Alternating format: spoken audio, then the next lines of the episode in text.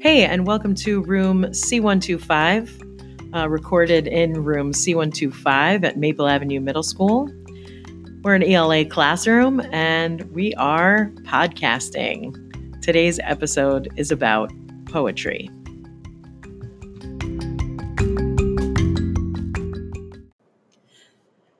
And welcome to Room C125, the podcast we record in Room C125 at Maple Avenue Middle School. And today we have Macy and Julia here. And what poem did you bring, and uh, who's the author?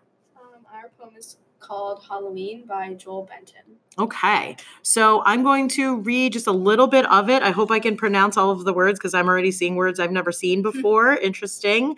So, pixie, kobold, elf, and sprite all on their rounds tonight. In the wan moon's silver ray thrives their helter skelter play. All right, so that's for the listener at home. If you're googling this poem, that's those are the first four lines of it. Probably pretty easy to find. So the first question, and I'm glad it's the first question. What words were confusing? Because I'm just skimming this and I'm seeing a whole bunch. Um, there was a lot that were confusing, but two of them were helter skelter, which means like disorder and confusion, and then hobgoblin, which is Ooh. like a mythical creature that's like a mischievous imp or sprite. Oh, okay. There's also a song called Helter Skelter by the Beatles, um, if you've ever heard that, and also remade by a lot of people. Um, and hobgoblin, I'm surprised, is a word we don't see very often. Uh, what about? So, did you look up other ones as um, I'm yeah, skimming? we have the. I'm not sure how to pronounce some of these Okay, words. To be that's honest, okay. a kobold, which is kobold. kobold. yeah, I think it's kobold. Kobold? What came up when you looked that Um, up? It's like a spirit that haunts old haunted houses and lives in caves or mines. So Why don't we use that word? That's a great word. We've got to bring it back. Um, and what about? I want to know what ruddy. Did you look up ruddy? R U D D Y. um, we did not. Oh, okay. I, I think I've I've definitely seen that word, but I don't understand it in this. By the ruddy fireplace. Hmm, maybe we we, figured it meant like the fireplace, just like the ashes of it or something. Oh, but we okay. might have interpreted it wrong. Okay. All right. So what? Now we're going to talk about some literary terms that you found in the poem. Um, what did you find that was notable? Um, so we did not find any similes in the poem. Hmm. But we found one metaphor. Oh, really? Tell me was, about it. um, They present to credulous eyes. Okay. thought was kind of interesting. Yeah. So, well, one, did you have to look up credulous? Um, yes, we did. It What's that? means having or showing too great a readiness to believe something. Oh, okay. All right. So, who's the they in the they present to credulous eyes? Let's see. I got to kind of go up a little bit. Maybe like Oh, maybe the yeah, all of the things in the first line: pixie, Yeah. kobold, elf, and sprite. So they present. So they could they go in front of credulous eyes. Yeah. Present. Um, so why is that a metaphor? What do you think? Like what what makes it a metaphor?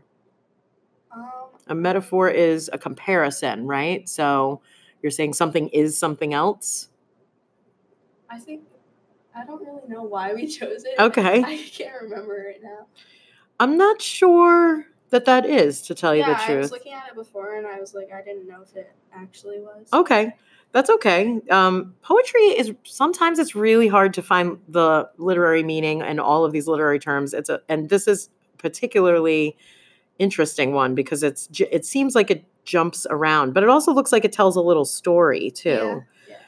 Any other literary terms, notable literary terms? You think? We also had imagery, Definitely. and there what we just put down apple skins and chestnuts too. Yeah, I feel like a lot of lines are imagery. Yeah. Anything else?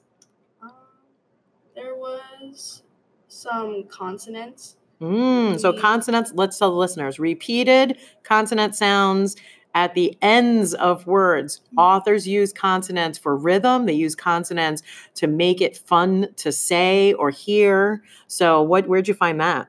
Uh, in the wa- wan moon silver ray thrives their helter skelter skelter play. Okay. So yeah, there's a lot of R's playing around in there and the Y's in those two lines. So definitely consonance. Um, this seems like it needs a rhythm too. Like they present to credulous eyes strange hobgoblin mysteries. Like there, there's some beats to this. Uh, and then it's uh, the imagery really comes through too. Cabbage stumps, straws wet with dew. That's a lot of imagery right there. Yeah. Apple skins and chestnuts too. Really good. So, what do you think the author's trying to tell us about though? Like, what? I mean, obviously you could say Halloween, Yeah. but what is there? What other things are happening in Um, here? so there was the beginning of World War One was when this was written. So Yeah. we were kind of thinking that it was him like reminiscing about when he was a kid and he would go out for Halloween because he doesn't know what the future is gonna look like. Hmm. Oh, okay. Um, and the last two lines, which if you didn't get to the bottom yet, are pretty telling too. Were we once more but 16, precious would be Halloween. Mhm. So basically, he is that's where he's thinking Yeah. back, right? He's like, oh, if I was only, which is funny because 16 seems old, doesn't Yeah, it? Yeah. Like, you did you guys trick or treat this year? yeah, And how old are you? thirteen. yeah. And do you feel like at 16 you will? Probably not. Probably not. I think maybe next year would probably be the last. Maybe the last year. Yeah. I know where my house is. I had some older kids trick or treating, but it was just candy grab. They weren't even like dressed up or anything. so usually when you're 16, you're usually at a Halloween party or you're like answering the door at your house. You know, you're kind of doing Halloween in a different way. So that's interesting. But that might just be because of the time period. Back then, maybe it was a they did it a little longer. yeah. Um, so he's telling us he's looking back, and you kind of also merge that what's going on in in the world that Mhm. maybe sparked him to write that. Any other thing you want to mention that was going on or about him? I think that was the at? big event that Yeah. was Yeah. happening. pretty big yeah. event, yeah.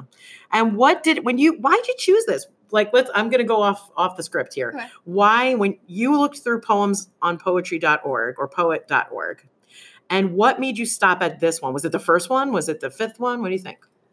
Um, we Um, looked through some few topics, but um, when we chose this poem, it was like Septemberish, so we were really in the Halloween spirit. And I Halloween's like my second favorite holiday, so I love anything Halloween. And I think it was just all the words that he used and like the imagery. We kind of just really liked it. Oh, as you know, listeners, we've had announcements that we do have announcements after school, so someone has to call the main office, but it's not us. Um, so yeah, ho- so holiday time. Now we're well past Halloween because by the time we got to record this podcast, so that might have been yeah, that's one of the reasons why you stopped on it. How did it make you? This is a different question. I know it's going to feel the same, but how did how did it make you feel? What emotion did you feel when you read it? Um, I think it made us feel like kind of excited to like be in the Halloween spirit and like put up decorations. Okay. And, like, go trick or treating. Okay, festive, right? Okay, same. Yeah, very like a fallish feel when you read it. Got me excited for. Totally. And and this really even opens it up a little more. There's almost like mystical stuff going Yeah. on in Yeah. this poem, which is great. Like you know, shows what wonders come to pass. Doors they move and gates they hide. Mischief on a moonbeam rides, right? So this Yeah. is this is a lot. This is like magical and it's like I don't know, there's like Halloween is there's always opportunity. There's opportunity for like creepiness and being scared, but also getting candy and like having fun with your Yeah. friends. So this seems like it mentions a lot of things. Yeah, when we read this, I don't know about Macy, but I kind of thought that he wasn't really describing as much kids dressed up as this, but like Right. the actual Yeah, like actual monsters. and Oh, right. Yeah. That I'm seeing that totally. I mean, it I don't think he mentions really kids at all. yeah, He's kind just of just talking about like the creepy aspects of Halloween, Right, like the this- monsters. this Yeah. is what comes out that night, Yeah. you know? And then that's what we're trying to do on Halloween. We're trying to recreate that. Mhm. So, although I think if we actually saw a sprite or an elf, I think would be freaked out. That wasn't like a three year old dressed up like that. But Yeah. uh, this is a really fun poem. I'm glad you brought it. You did a great job, ladies. Thank you Thank so you. much. Thank you. Thanks for listening to C125. And um, all right, have a great day.